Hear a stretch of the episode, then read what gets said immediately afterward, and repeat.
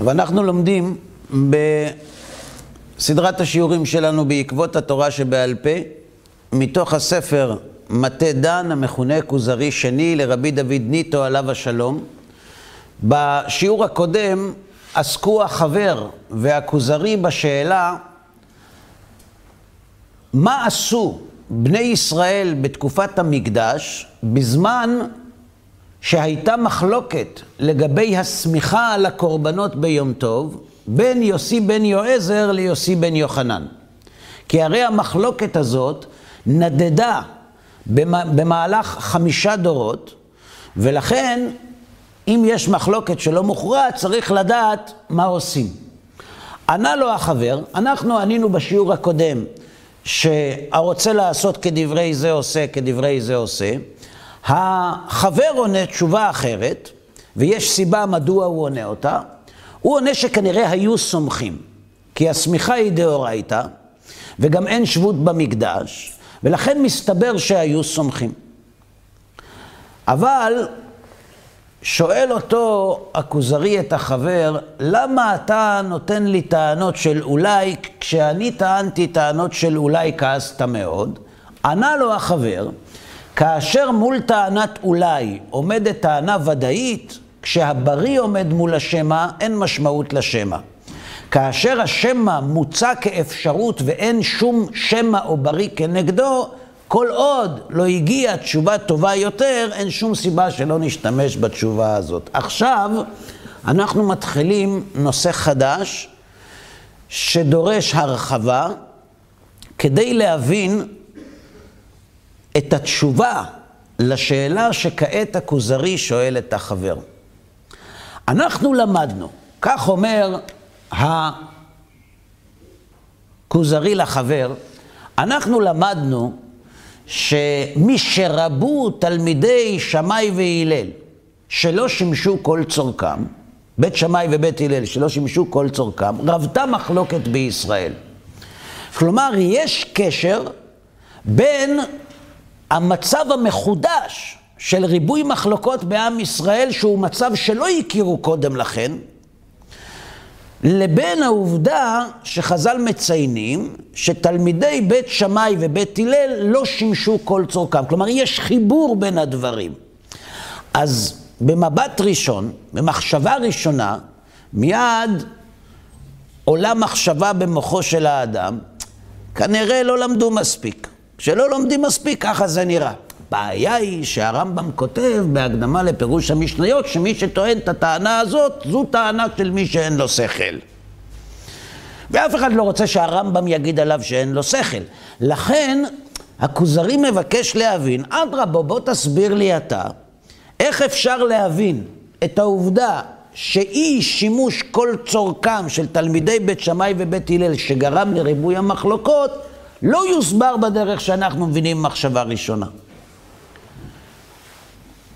אמר החבר, לא שימשו כל צורכם, רצונם לומר שלא עמדו אצל רבותם הזמן הצריך לשמוע פירוש העיקרים, ומזה נולדה המחלוקת אצלם.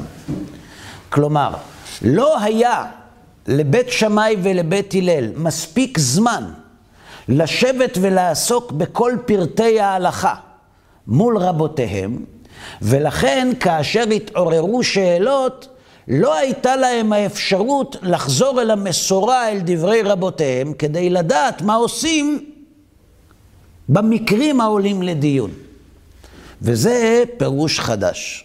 כלומר, אנחנו למדנו שבשיעורים הקודמים לימד החבר את הכוזרי שיש אפשרות שתשכחנה הלכות.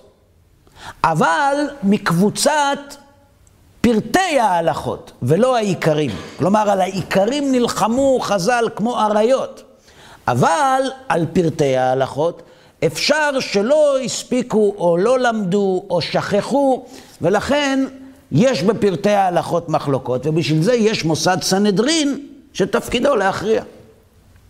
כאן הוא נותן הסבר נוסף. הוא אומר, אתה יודע, זה לא בהכרח ששכחו. כיוון שהיה מצב כלשהו, שאנחנו לא יודעים כרגע מהו, אבל בתקופת בית שמאי ובית הלל, המצב היה כזה שלא היו יכולים תלמידי החכמים שבבתי שמאי והלל לשבת על המדוכה ולעסוק בפרטי ההלכות כל צורכם. לכן, את עיקרי ההלכה הם קיבלו מרבותיהם, אבל את הפרטים השונים, את ה... את ה... איך מתנהגים בתרחיש כזה, ואיך מתנהגים בתרחיש כזה, ומה אומרת ההלכה במקרה כזה, את זה הם לא לימדו אותם. עכשיו, למה אנחנו אומרים את הדבר הזה? מה מסתתר מאחוריו? שמאי והלל היו הרבנים של תלמידיהם. כמה מחלוקות היו בין שמאי והלל? שלוש, והמחלוקת של השמיכה ביום טוב. אז ביחד ארבע מחלוקות. איך יכול להיות שבין הרבנים יש רק ארבע מחלוקות, ובין התלמידים יש מאות? כי המחלוקת אחת יכולה לגרום מחלוקות נוספות, זה השורש אולי. כן, אבל זה בנושאים אחרים לגמרי. כלומר, יש כאן משהו שצריך לפצח אותו. מה קרה כאן? התלמידים אולי לא מבינים כמו שהרבנים שלהם.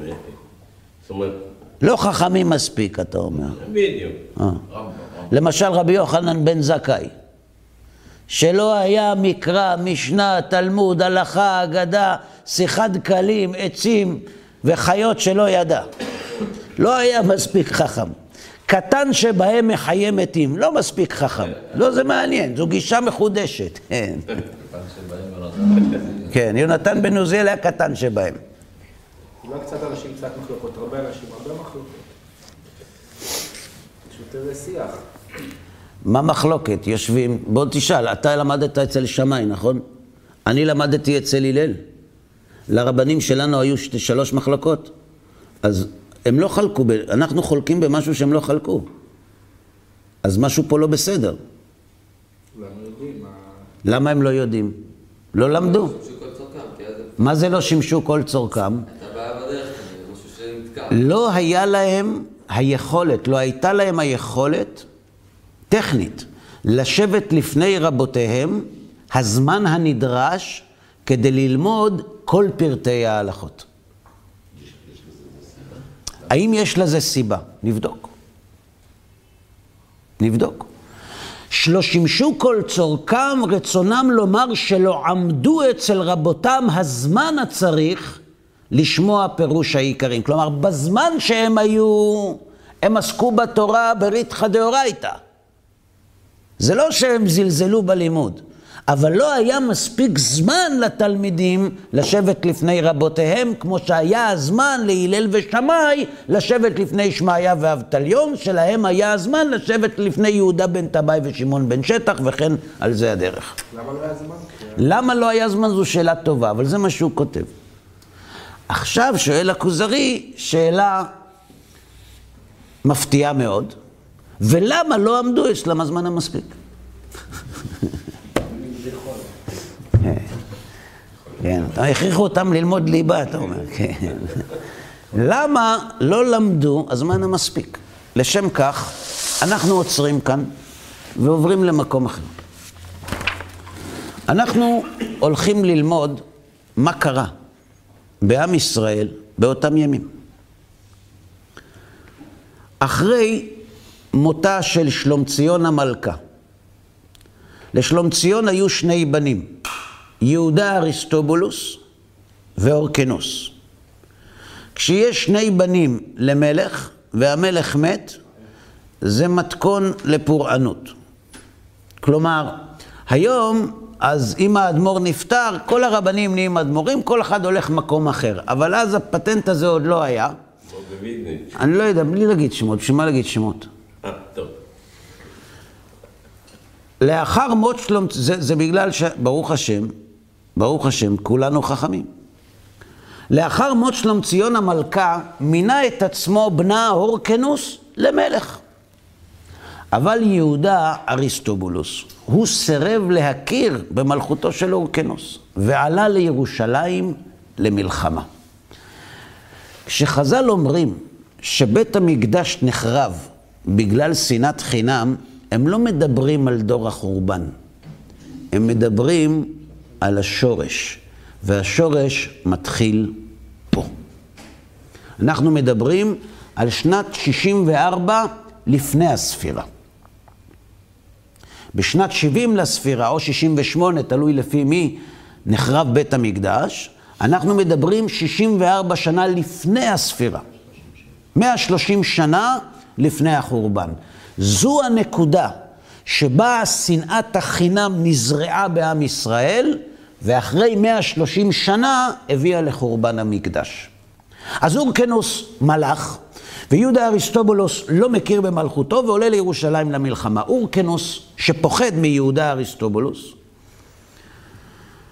אוסר את אשתו ואת בניו, והם משמשים בידיו בני הערובה, כדי למנוע מיהודה להילחם בו. חכמי ישראל לא נקטו עמדה בוויכוח בין שני האחים.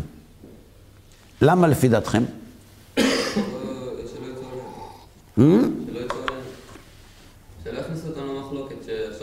בהם. אז יש שתי, שתי תשובות. הסיבה הראשונה, כיוון שהלגיונות הרומאים כבר עמדו קרוב לארץ ישראל, ולטשו עיניים אל ההולילנד, לכן חכמי ישראל לא רצו לנקוט עמדה כי הם לא ידעו עם מי ילכו הרומאים. נקודה שנייה, הורקנוס, שבהתחלה הלך בדרך אמו, שלא הייתה צדוקית, אלא צידדה בפרושים, בשונה מאביו, הוא שינה את טעמו, הפך את אורו וחבר לצדוקים. כדי שיעמדו בצד שלו, במאבק שלו עם יהודה אריסטובולוס. ובכך גרם שחכמי ישראל התרחקו ממנו. אבל כשחכמי ישראל ראו את מרחץ הדמים שעומד להתרחש בירושלים, הם פייסו בין האחים. והם נפגשו האחים בבית המקדש בירושלים וכרתו ברית, והורקנוס ויהודה אריסטובולוס חילקו ביניהם את הכהונה ואת המלכות, ומעתה יהודה אריסטובולוס יהיה המלך והורקנוס יהיה הכהן. וגם כדי לחזק את הברית, הם חיתנו את ביתו של זה עם בנו של זה. בסדר? בני דודים. אחיינים, סליחה.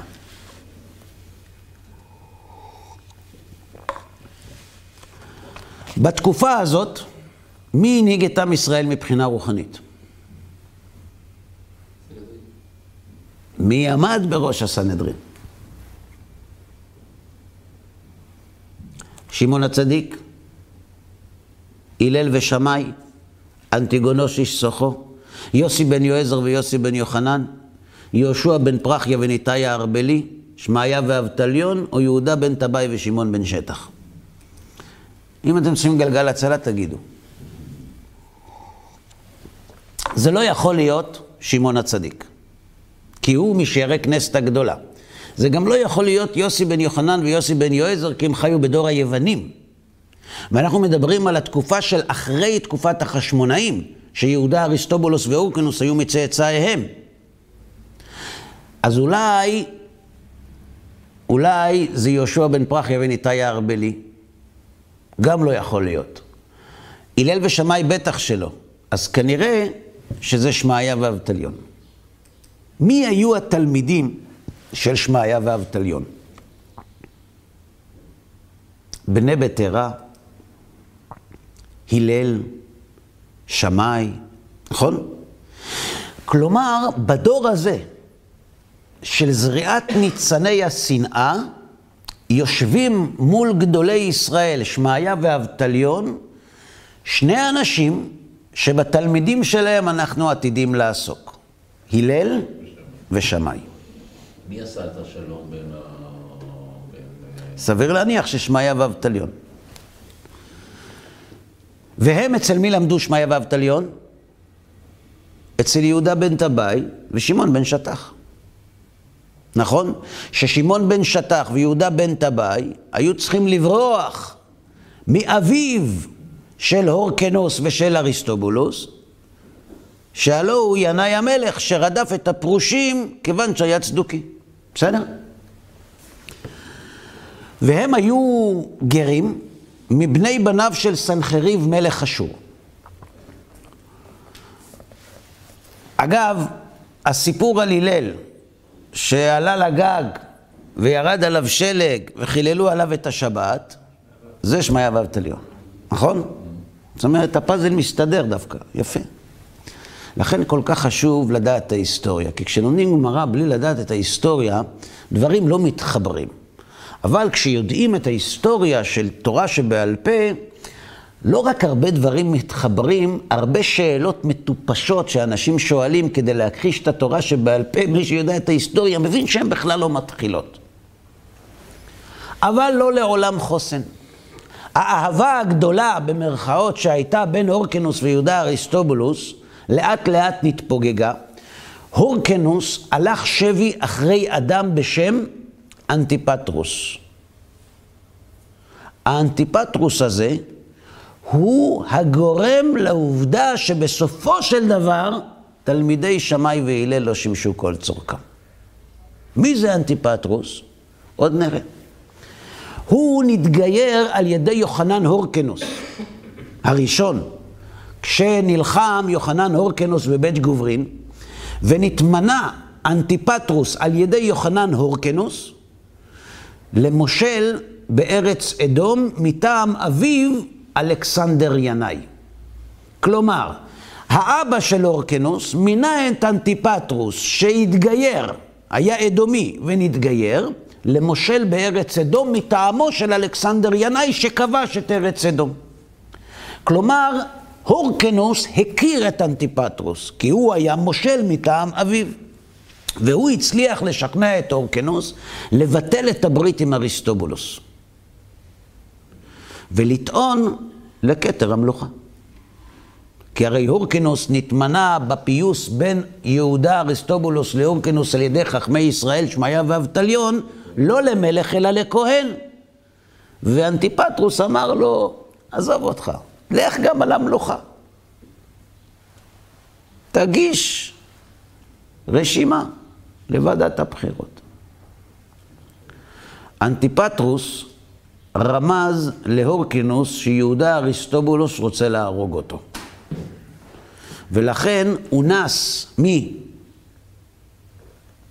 מאורקנוס למלך ערב, ואנטיפטרוס שכנע את מלך ערב לצאת לעזרתו של הורקנוס ולהילחם עם יהודה אריסטובולוס. והם עלו יחד למלחמה על ארץ יהודה. הקרב התנהל ליד יריחו. יהודה אריסטובולוס הפסיד וברח לירושלים. הורקנוס לא ויתר, ויחד עם מלך ערב עלו מיריחו לירושלים וצרו על בית המקדש, ששם מסתתר יהודה אריסטובולוס. יש לזה אזכור בגמרא. תנו רבנן, כשצרו מלכי בית חשמונאי זה על זה. על מי הם מדברים? על אורקנוס ויהודה אריסטובולוס. הם מצאצאי החשמונאים. בכל יום ויום היו משלשלים דינרים בקופה ומעלים להם תמידים. כלומר, יהודה אריסטובולוס שנלחם עם אורקנוס ורצו להרוג אחד את השני, על קורבן התמיד לא ויתרו. והדת הייתה מחוץ למשחק. צריך להקריב תמיד, אנחנו נוריד למטה דינרים, אתם תעלו לנו את הבהמה לקורבן, את הכבש. היה שם זקן אחד שהיה מכיר בחוכמת יוונית, ויעץ להם בחוכמת יוונית. אמר להם, כל זמן שעוסקים בעבודה, אין נמסרים בידכם. אתה אורקנוס, רוצה יחד עם מלך ערב ואנטיפטרוס לכבוש את המקדש ולהרוג את יהודה אריסטובולוס? כשהוא מבקש ממך קורבנות, אתה רק נותן לו כוח. תפסיק. למה? כל זמן שעוסקים בעבודה, אין נמסרים בידכם. למחר שלשלו להם דינרים בקופה והעלו להם חזיר. כיוון שהגיע לחצי חומה, נעץ ציפורניו ונזדעזעה ארץ ישראל ארבע מאות פרסה. אותה שעה אמרו, ארור אדם שיגדל חזירים, וארור אדם שילמד לבנו חוכמת יוונית. אה? זה לא היה מול הרומאים, יהודה אריסטובוס צריך את הזקן בשביל לדעת שזה- שקורבן התמיד שומר על עם ישראל? אתה אומר, עד היום הבנת שמדובר על תקופה אחרת. כן. לא לא על תקופה אחרת, אבל מול הרומאים, לא מול ה... יוספוס פלביוס מייחס את הדברים האלה לתקופת יהודה אריסטובולוס ואורקנוס. וזה גם מסתדר עם הזמן. בסדר? נמשיך הלאה. מי נהרג בתקופת המצור על בית המקדש? על פי יוספוס פלביוס, חוני המעגל. למה? כי החיילים של אורקנוס מצאו את חוני המעגל. עכשיו, כולם הכירו את חוני המעגל, ידעו שכשהוא מבקש דברים מתרחשים. אמרו לו, תתפלל, שננצח. ולא הסכים. למה? אמר, אנא השם, רחם עליהם, כי שניהם הם בני עמך, ואל תשמע להם אם יקללו איש את אחיו. זרקו עליו אבן והרגו אותו. ככה על פי מלחמות היהודים. ואז ירד רעב על הארץ, ושער החיטים הגיע לדרגמון זהב, אבל המערכה בין יהודה אריסטובולוס ואורקינוס לא הוכרעה, והם אלו האחים שגרמו למלכות רומא שתשתלט על ארץ ישראל. כלומר, מי שהביא את הרומאים לארץ ישראל, אלו הצאצאים של החשמונאים שגירשו את היוונים מארץ ישראל. ומדוע? בגלל שנאת חינם.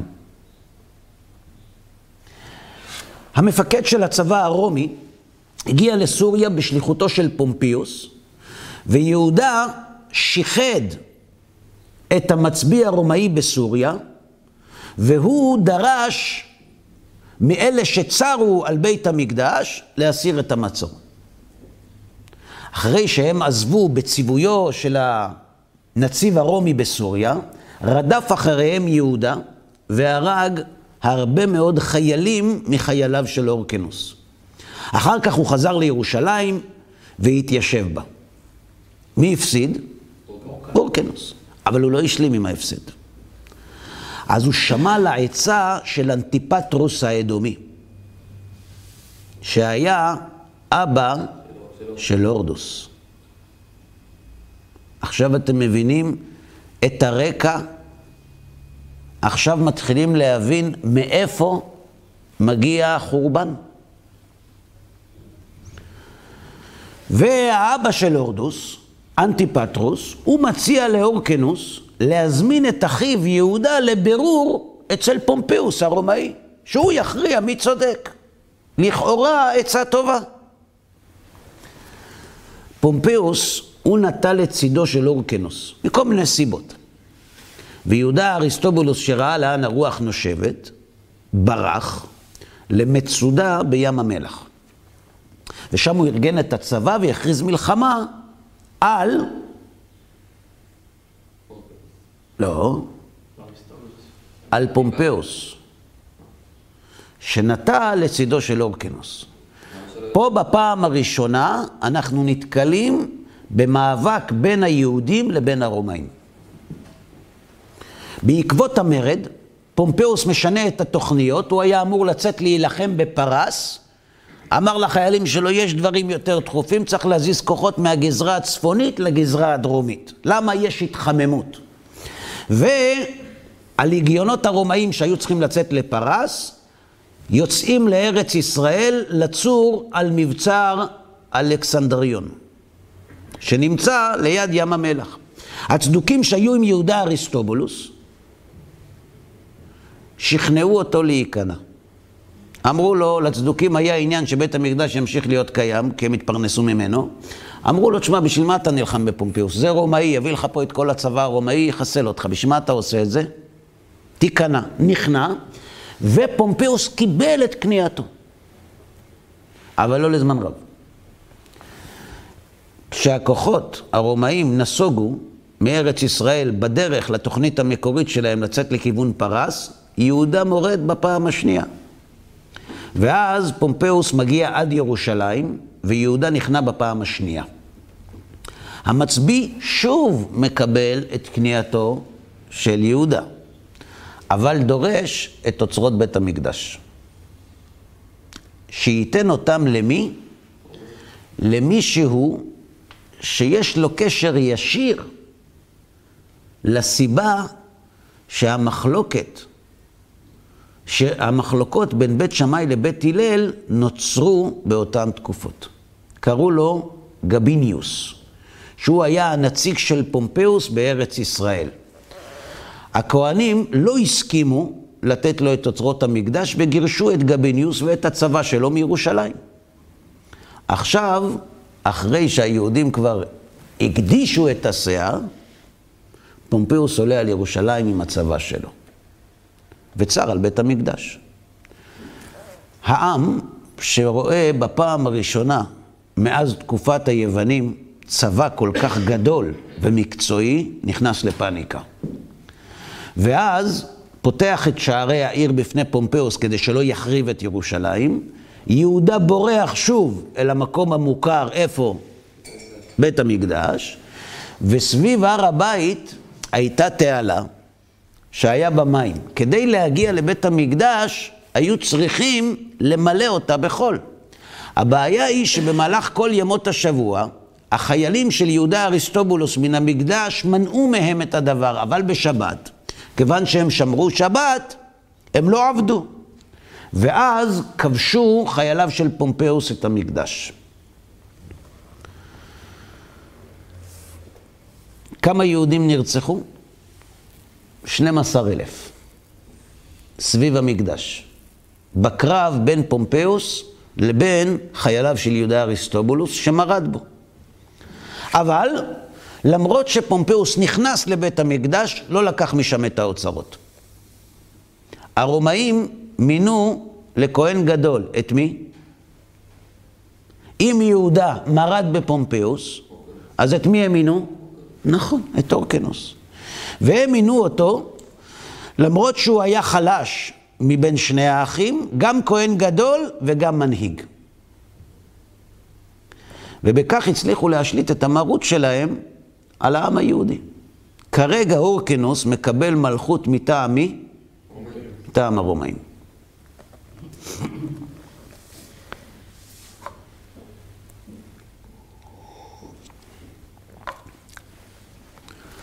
וככה, על פי העצה של אנטיפטרוס, האדומי, עבדו של יוחנן אורקנוס הראשון, שגייר אותו במלחמה בבית גוברין, קיבל הורקנוס את משאלת ליבו והפך להיות למלך וכהן. למי הוא חייב את הכל? לאנטיפטרוס. בגלל זה... אנטיפטרוס שהיה אבא של הורדוס.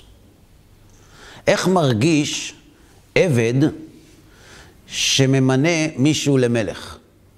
מספיק חזק, נכון?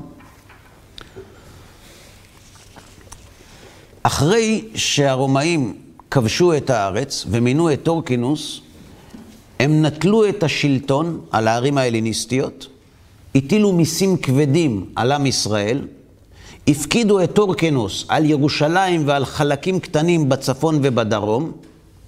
יהודה אריסטובולוס נלקח בשבי לרומא, יחד עם אשתו ועם בניו אלכסנדרוס ואנטיגונוס, ויחד עם שתי בנותיו. בדרך אלכסנדרוס ברח והתחבא במצרים, וגם לאחר זמן יהודה אריסטובולוס, אבא שלו, שהיה ברומא, הצליח לברוח וחזר לארץ ישראל. ונלחם בצבא הרומי. הפסיד בקרב וחזר לאיטליה, לרומא. יוסף בן מתתיהו מאשים את שני האחים האלה בחורבן בית המקדש. רוצים לשמוע? אסון זה, כך כותב יוסף בן מתתיהו, גרם לירושלים, גרמו לה לירושלים הורקנוס ואריסטובולוס בריבם זה עם זה, שכן קיפחו את חירותנו ונעשינו נתינים לרומאים והוכרחנו להחזיר לסורים את הארץ שרכשנו בנשקנו לאחר שלקחנו אותה מהם. ונוסף על כך, הוציאו הרומאים מידינו בתוך זמן קצר עשרת אלפים כיכר ומעלה. ושלטון המלוכה שהיה נתון קודם לכן למשפחת כהנים גדולים, נעשה משרת כבוד לאנשים מתוך העם.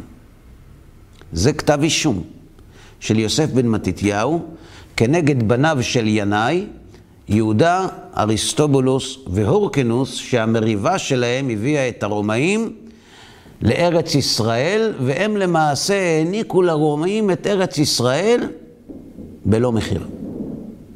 כאן התחיל החורבן בגלל שנאת חינם. איך זה קשור לתלמידי שמאי והלל? אז בואו נתקדם. אחרי שהוגלה יהודה אריסטובולוס לרומא, יצא אורקנוס להילחם לצידו של המצביא הרומאי במלחמתו בארץ ערב. אלכסנדר השני, בנו של אריסטובולוס, שהסתתר במצרים, שמע שאורקנוס יצא לאן?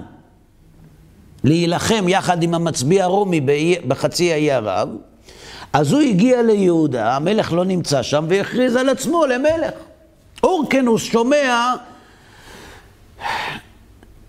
שמגיע הבן של אלכסנדר השני, אלכסנדרוס, מגיע, בנו של יהודה אריסטובולוס מגיע לירושלים, הוא בורח ופונה אל גביניוס הרומאי בבקשת עזרה. גביניוס מדכא את המרד, שובה את אלכסנדר השני, מחזיר את אורקנוס לירושלים, אבל רק לתפקיד כהן גדול. אומר לו, תקשיב, זה לא בשבילכם להיות מלכים, אתם אוכלים אחד את השני, אתה תהיה רק כהן גדול. וכדי למנוע התקוממות מחודשת, מחלק גביניוס את ארץ ישראל לחמישה מחוזות. הוא ממנה חמש סנהדראות לכל אזור בנפרד. מה קורה כשהסנהדרין הגדולה, שיושבת בלשכת הגזית, שעליה נאמר כי יפלא ממך דבר למשפט, מתפזרת לחמישה חלקים. למה צריכה להתפזר אבל יכול להיות באחד ולהעביר את המידע לכל האחרים? שאלה טובה, תדבר עם גביניוס, אם תרצה את המספר אני אתן לך. בדיוק בגלל זה, בגלל הסמכות העצומה שהייתה בידי הסנהדרין, כיוון שכל העם הקשיב לדברי חכמי הסנהדרין שבמקדש, וכיוון שגביניוס רצה לשלוט על העם היהודי בלי כאבי ראש, הוא חיפש את מקור הסמכות. מהו מקור הסמכות? מלוכה לא תהיה מלך, תהיה רק כהן גדול. סנהדרין, נחלק אותם לחמישה חלקים. במעשה הזה למעשה מבטל גביניוס, מחילה, אני לא סיימתי, במעשה הזה ביטל גביניוס למעשה את סמכות הסנהדרין. מה יקרה אם תיוולד מחלוקת עכשיו? אין כתובת. ואז ההנהגה מועברת משמעיה ואבטליון לשרים של גביניוס הרומאי, שמונהגים בידי מי? בידי הורקנוס ואנטיפטרוס. ומהתקופה הזאת מתחילה להיחלש הסנהדרין, ובכך הוכשרה הקרקע לריבוי המחלוקות בישראל. אם אתם רוצים לראות רמז לדבר, תקראו בדברי שמעיה ואבטליון. הרי שמעיה ואבטליון חיו בתקופה הזאת. הם קיבלו לידם את ההנהגה בתקופה זוהרת של עם ישראל, והיא ניטלה מהם באחת התקופות החשוכות ביותר. שמעיה אומר, אהוב את המלאכה ושנא את הרבנות, ואל תתוודע לרשות.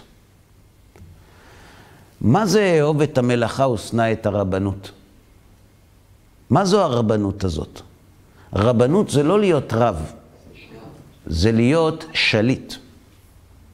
שנא את השררה ותתרחק מהמלכות. כי השררה והמלכות הביאו חורבן על עם ישראל.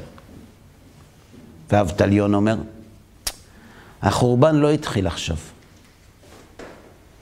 הרי מה קרה בין יהודה, אריסטובולוס ואורקנוס? למה הם החזיקו מעמד במחלוקת שלהם? כי היו פרושים וצדוקים.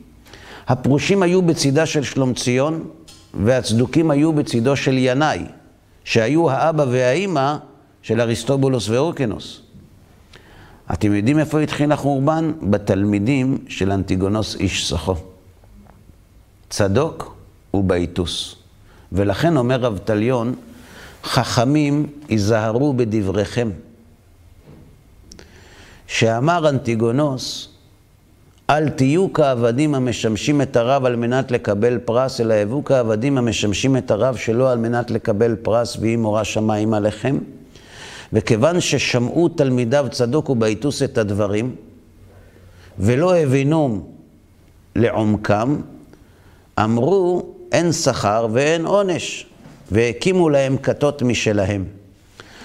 אבטליון אומר, חכמים היזהרו בדבריכם, שמא תחובו חובת גלות, ותגלו למקום מים הרעים, וישתו התלמידים הבאים אחריכם וימותו. ונמצא שם שמיים מתחלל. המלכות של עם ישראל בארץ ישראל התבטלה, ארץ ישראל הפכה לפרובינציה רומאית, והתוכנית של אנטיפטרוס הבוגד קרמה עור וגידים. אורקנוס חלש, ולכן אנטיפטרוס מציב את בני המשפחה שלו בעמדות מפתח בשלטון על עם ישראל, ואורקנוס שזקוק לאנטיפטרוס, לא יכול למנוע את זה ממנו. אז, באותה תקופה, מתמנים בני בטרה לנשיאים על עם ישראל. בתקופה הזאת הייתה ירידה רוחנית מאוד גדולה, לא נעסוק בה כרגע, אנחנו מתחילים להגיע לתקופה של הורדוס. אנחנו מדברים על 49 לפני הספירה. המצביא הרומאי מגיע לסוריה, זה שהיה שותף לחלוקת השלטון ברומא בתקופת שלושת הקיסרים, יחד עם פומפאוס ויוליוס קיסר. והוא חומס את אוצרות בית המקדש ונהרג בקרבות עם הפרתים. במקומו חוזר קסיוס ליהודה, מדכא את ההתקוממות של האוהדים של אריסטובולוס, וברומא יוליוס קיסר נוטל את השלטון ומשחרר את יהודה אריסטובולוס כדי שיחזור לירושלים ויילחם עם פומפאוס שהיה אויב משותף גם של יהודה אריסטובולוס וגם של יוליוס קיסר. יהודה מורעל על ידי סוכנים של הורקנוס אחיו, שתמכו בפומפאוס. כי אם יוליוס קיסר תומך ביהודה, כדי שיילחם עם פומפאוס, אז פומפאוס תומך בהורקנוס, ואנשי הורקנוס הרגו את יהודה שבא להילחם בו על ידי שנשלח מיוליוס קיסר. ואז יוליוס מביס את פומפאוס, ואנטיפטרוס יועץ להורקנוס לחבור ליוליוס קיסר. אריסטובולוס השאיר אחריו בן. הרי הוא הורעל, נכון? השאיר אחריו בן אנטיגונוס השני, ואנטיפטרוס ממנה את בנו הורדוס למושל הגליל, והוא נלחם בחזקיה הגלילי, ומוציא אותו ואת אנשיו להורג. מי מוציא אותם להורג? הורדוס. ואז הורקנוס מעמיד את הורדוס לדין. בעיה.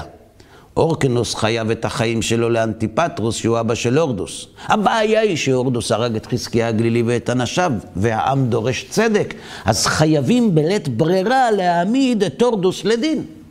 אבל איך הורדוס מגיע לבית הדין? בחוצפה. כי הוא חזק, כי הוא בן של אנטיפטרוס, שהוא האיש החזק בביתו של הורקנוס, שמונה על ידי פומפאוס, שחבר לאחר מות פומפאוס ליוליוס קיסר, ויוליוס קיסר זקוק להורקנוס, אז הוא עושה מה שהוא רוצה. והורדוס מגיע לסנהדרין, איך מגיע אדם שמואשם ברצח לבית משפט? בדרך כלל באזיקים. אבל הוא מגיע בליווי שומרי ראש כשהם חגורים בנשק. וככה מצטט יוספוס פלביוס. הוא בא בלשון ארגמן, ועדת גיבורי חיל שומרי ראשו חגורים בכלי מלחמה עותרים אותו, והתייצב בעוז מצח לפני שופטיו. ויחתו כל הזקנים למראהו. ושמעיה, ראש השופטים, דיבר משפטים גם עם אורקנוס, גם עם הסנהדרין. כאשר בא הורדוס לפני הסנהדרין, ויחשו ולא דיברו מאומה. כולם פחדו ממנו. ואז קם הצדיק והישר, המורם מעל כל יראת אנשים. מי הוא היה? שמעיה. וידבר דבריו לאמור. מעולם לא ראיתי איש כזה, מלך ושופטים. גם אתם כמדומה לי לא ראיתם שיופיע נאשם לפני שופטים במעמד כזה. כי מי הוא אשר יבוא לפני שופטים? בנוהג שבעולם מי אשר יבוא לפני השופטים יבוא בלבושים שחורים, וראשו כפוף, ושערותיו פרועות כדי לעורר רחמים. אבל ידידנו הורדוס, אשר יאשימו אותו כי רצח אנשים בלי משפט, בא לפנינו בלבוש ארגמן ובני חיל עותרים אותו כדי לנקום בנו אם נאשים אותו. את המלך הנני מאשים, כי יחריש ולא ידבר. ואתם השופטים, השכחתם כי אלוהים ניצב בעדתנו? ואתם, אם רוצים אתם לפתור את הורדוס כדי להחניף למלך, יבוא יום והורדוס עצמו ינקום בכם וגם במלך. עד כאן דברי שמעיה על פי יוסף בן מתתיהו. ואז, אם בתחילת הדיון היה נראה שהסנהדרין יפסקו את דינו לזכות, הנאום התקיף של שמעיה או שמאי היטה את הכף לרעתו. וכאן נזרעו זרעי השנאה של הורדוס לחכמי ישראל. כשאורקנוס ראה שהולכים לסגור על הורדוס את הסיפור, והולכים להכריע את דינו למיתה, הוא הורה לדחות את המשפט למחר. בלילה הורדוס בורח לדמשק והופך למושל סוריה. כשהוא ראה שאורקנוס לא הגן עליו, הפך הורדוס, בנו של אנטיפטרוס, לשונא המושבע ביותר של הורקנוס, בנו של ינאי המלך. אנחנו מגיעים למעשה, ממש עוד מעט, לתקופתו של הורדוס. מדוע חשוב לדעת את כל המידע הזה? כדי להבין למה כשהרמב"ם כותב שמי שחושב שתלמידי שמאי והלל שלא שימשו כל צורכם, לא שימשו כל צורכם מפני הזלזול ומפני חוסר העמקה, אלו דברי מי שאין לו שכל. כדי להבין מדוע נוצרו מחלוקות רבות כל כך בתקופת בית שמאי ובית הלל בשלהי תקופת הורדוס, צריך להכיר את כל התהליך שעבר עם ישראל באותה תקופה, גם מבחינה מדינית, גם מבחינה צבאית וגם מבחינה רוחנית, ואז נבין למה לא הוכרעו המחלוקות, למה הם נולדו, ומה הכוונה שלא שימשו כל צורכם, ואת המשך התהליך נראה בשיעור הבא. עד כאן להיום.